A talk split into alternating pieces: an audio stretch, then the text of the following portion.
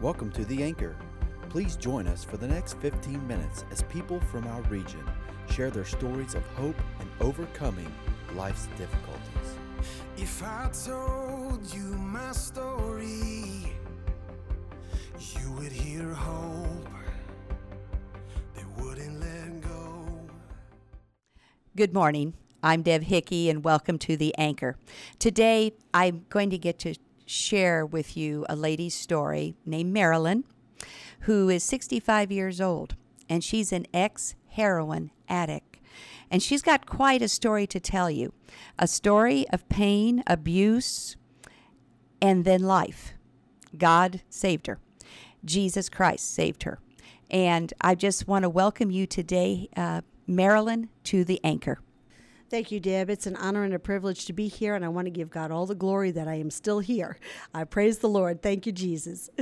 Thank you, Jesus. Yes. Well, Marilyn, I'd like for you to start off by telling the people about your life before heroin. I had a very good life. I came from a middle class um, uh, family. Um, I had good parents. I was never sexually or physically abused. And at around age 14, I, I, call myself a flower child because it was back in the 60s. It was like 1964, and everybody was smoking pot, and it was all about love and freedom and everything. I became very bored with life and started getting into drugs. And uh, I tried all different kinds of drugs pot, amphetamine, hash. And then my drug of choice was heroin, and I liked it very, very much, unfortunately. Okay. Um, you said that that you were a flower child, that you came from a good family. Did you have any um, ties to a church when you were growing up? I'm Italian, so I was raised in the Catholic Church, and I went to church um, every Sunday with my mom. Uh, I was there, but I wasn't really there, you know, mentally. I was there physically. And around 14 years old, I just started getting this attitude about I didn't need to go to church. And, you know, I basically said to God, it's my body and I'll do what I want, you know, and I kind of moved on from there and in not a very good direction. But because of his love and mercy, I'm here today to talk about it. okay, so you told me a story about how you found your needle and what got you started on heroin. I'd like for you to share that with the people and share about now you're in New York City. You were grew up in New York City, uh, raised on Rhode, Rhode Island, uh, but tell them a little bit about your boyfriend, about some of the things that you went through while on heroin.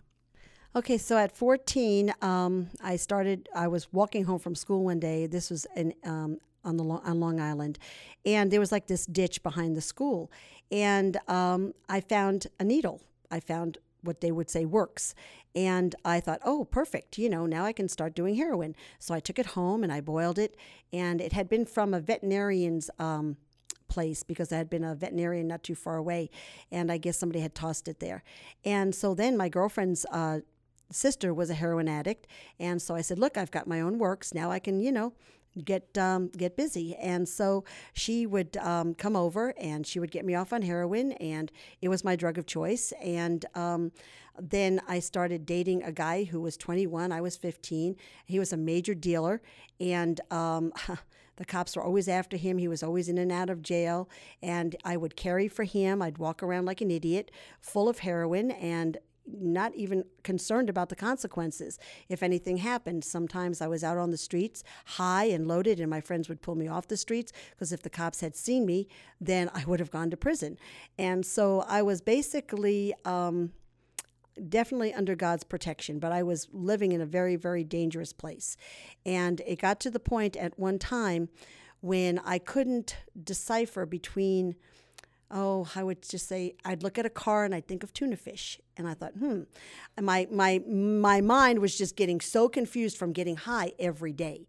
I was doing this every day on something. If it wasn't heroin, it was um, pot and um, uh, hash or amphetamines or whatever. But I always ended it uh, with heroin, and I used to do it once a week. Then I thought, well, twice a week's okay. Then I started doing it three times a week. I would make excuses. Oh, it's a good day. It's sunny. Oh, it's not a good day. It's raining. Whatever, you know. And and that's how it gets when you start getting hooked. And um, one day I remember I got high And I was laying on my couch, and all of a sudden, I just felt myself going under. I was having a hard time breathing, and I knew exactly what was going on. I was overdosing, and I couldn't even get up to call for help or to get a phone. We didn't have cell phones back then, so I only had a, a land phone on the wall, and there was no way I was able to get off the bed and to go get it. And as I was laying there, all of a sudden, and this may sound odd to some people, but as God is my witness, I saw my spirit leave my body and it looked at me and said, If you continue to do this, I can't stay in you. And I thought, wow, I'm seeing my spirit. I was like so it was just it just took me by amazement. And then all of a sudden I could feel hands going into my chest and massaging my heart. I didn't see anything, but it was the hands of angels. It was not obviously my time to go yet. And God, and then I, I passed out. And when I woke up, I don't know how long it was that I was unconscious, but when I woke up, my eyes were closed, and I remember thinking, Oh God, please don't let me be in hell. I was so scared that I had died and gone to hell, which is where I was supposed to be. I was not being a good person. I was sexually immoral. I was doing drugs. I, I was just not going to church, not praying, not doing what I should do. And so when I opened my eyes and I was on my couch in my room, I said, Thank you, Jesus. Thank you, Lord. And I knew at that point that I had come to a crossroad. So my parents didn't really know what was going on. They were kind of out of the loop. And I was very good at hiding and sneaking and lying, and I had friends helping me cover it up. And they didn't even know they had heroin stashed in their house or anything. And I just knew that I had to make a decision. It was either the drug and death or life. And I chose life by the grace of God. And um, for two weeks, I went cold turkey. It wasn't easy. The first week was very rough. I thought I had things crawling under my skin constantly. I couldn't eat. I couldn't sleep. I couldn't make sense out of anything. I had a hard time. I just spent most of the time in my room, away from everybody and everything. The second week, it got a little bit easier. I was able to start to sleep and eat and not feel like I was going to lose my mind or just jump out of my skin. But it was by the grace of God He was with me because I knew that this was His plan for me. And so, sorry, I get choked up. But I give Him all the glory.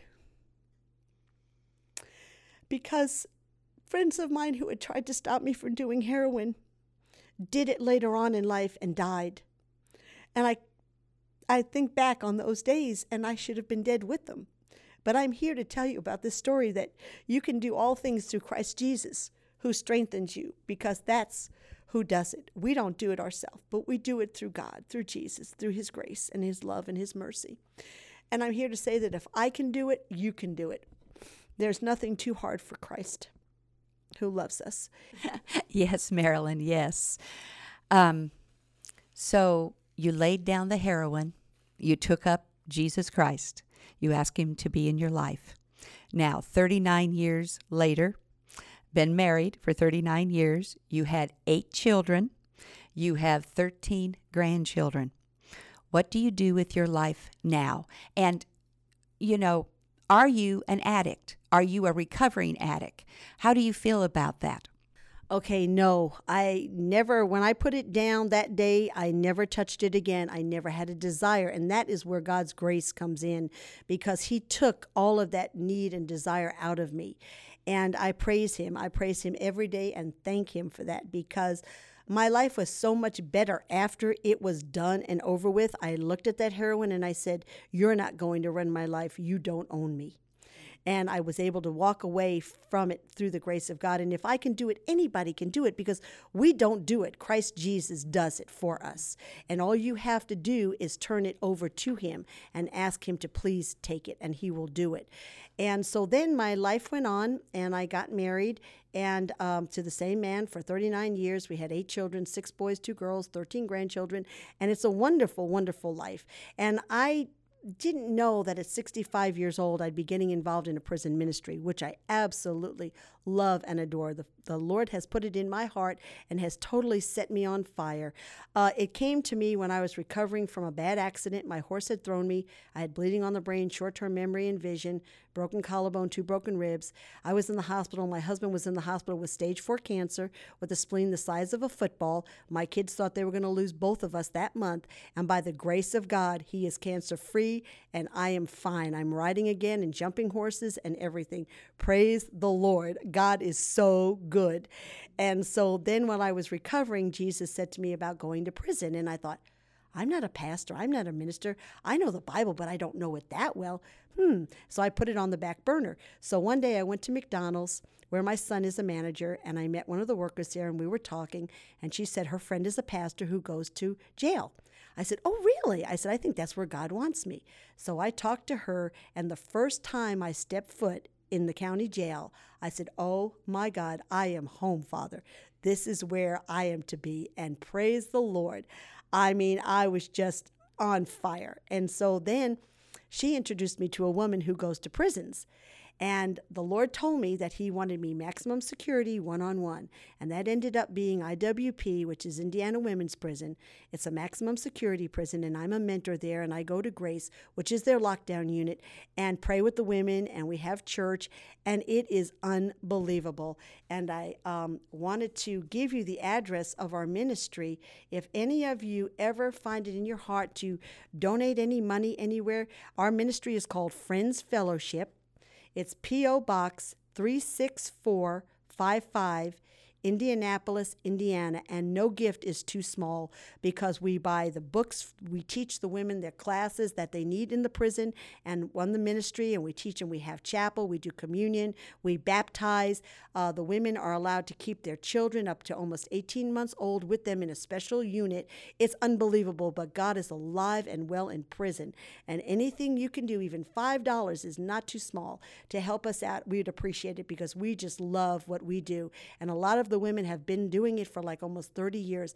I've only been in it for a year, and I thank God every day for that calling. So if any of you have it on your heart to do that, you can check in with different ministries and all and start doing it. The women love when we come to see them. We pray with them and we just do whatever we can to help them out. It's wonderful. But I just I just thank God for the opportunity that I had. I never thought at 65 years old I'd be having so much fun. I never even thought I'd be riding a horse or driving a car after my head injury. But praise the Lord, he is good. My husband is well.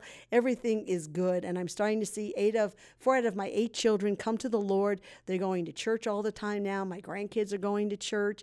And I mean, it's just, he's just amazing. He just t- turns everything from bad into good. But all we have to do is focus on Him, just surrender to Him and ask Jesus to be our Lord and Savior and to come into our lives and take it over. And He will do it. And the Holy Spirit, oh, He's amazing.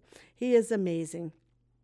He just has it all worked out and all planned. So every day when you get up, just ask him to take it and he will. And I am so grateful to have this opportunity to bring you this this testimony of, of peace and joy and love because I give God all the glory. All the glory, Deb. Thank you, Marilyn.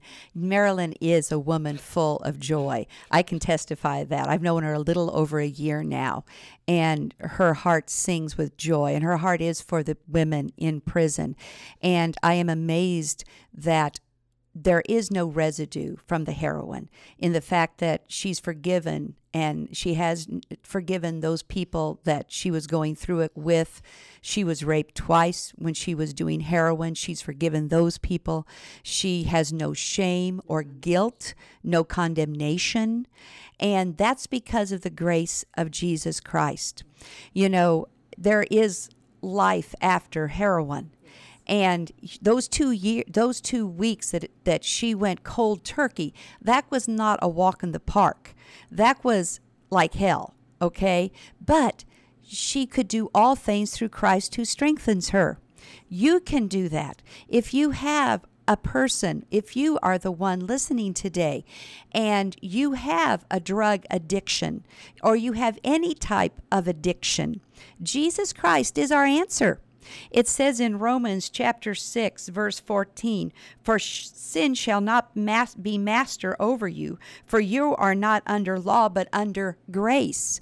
Once Marilyn or any of us give our life, to Jesus Christ. We accept him as our Lord and our Savior, that he died for our sins, that he was raised from the dead on the third day, that he is alive now, seated at the right hand side of the Father.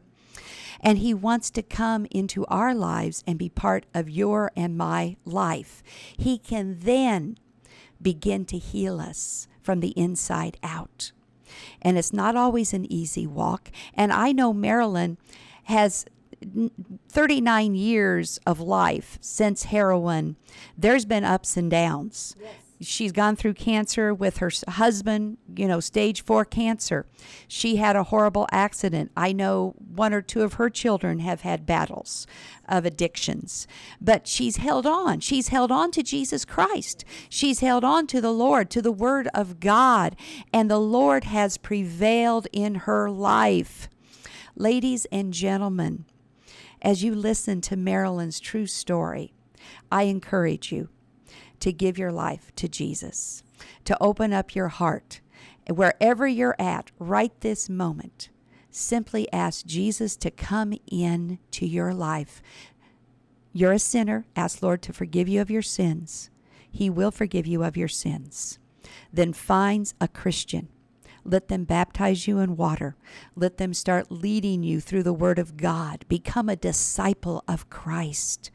Be set free from addiction, from anything, any sin. Sin does no longer has to be master over you. You can walk in freedom and walk in the life that the Lord Jesus Christ prepared for you before you were even in your mother's womb.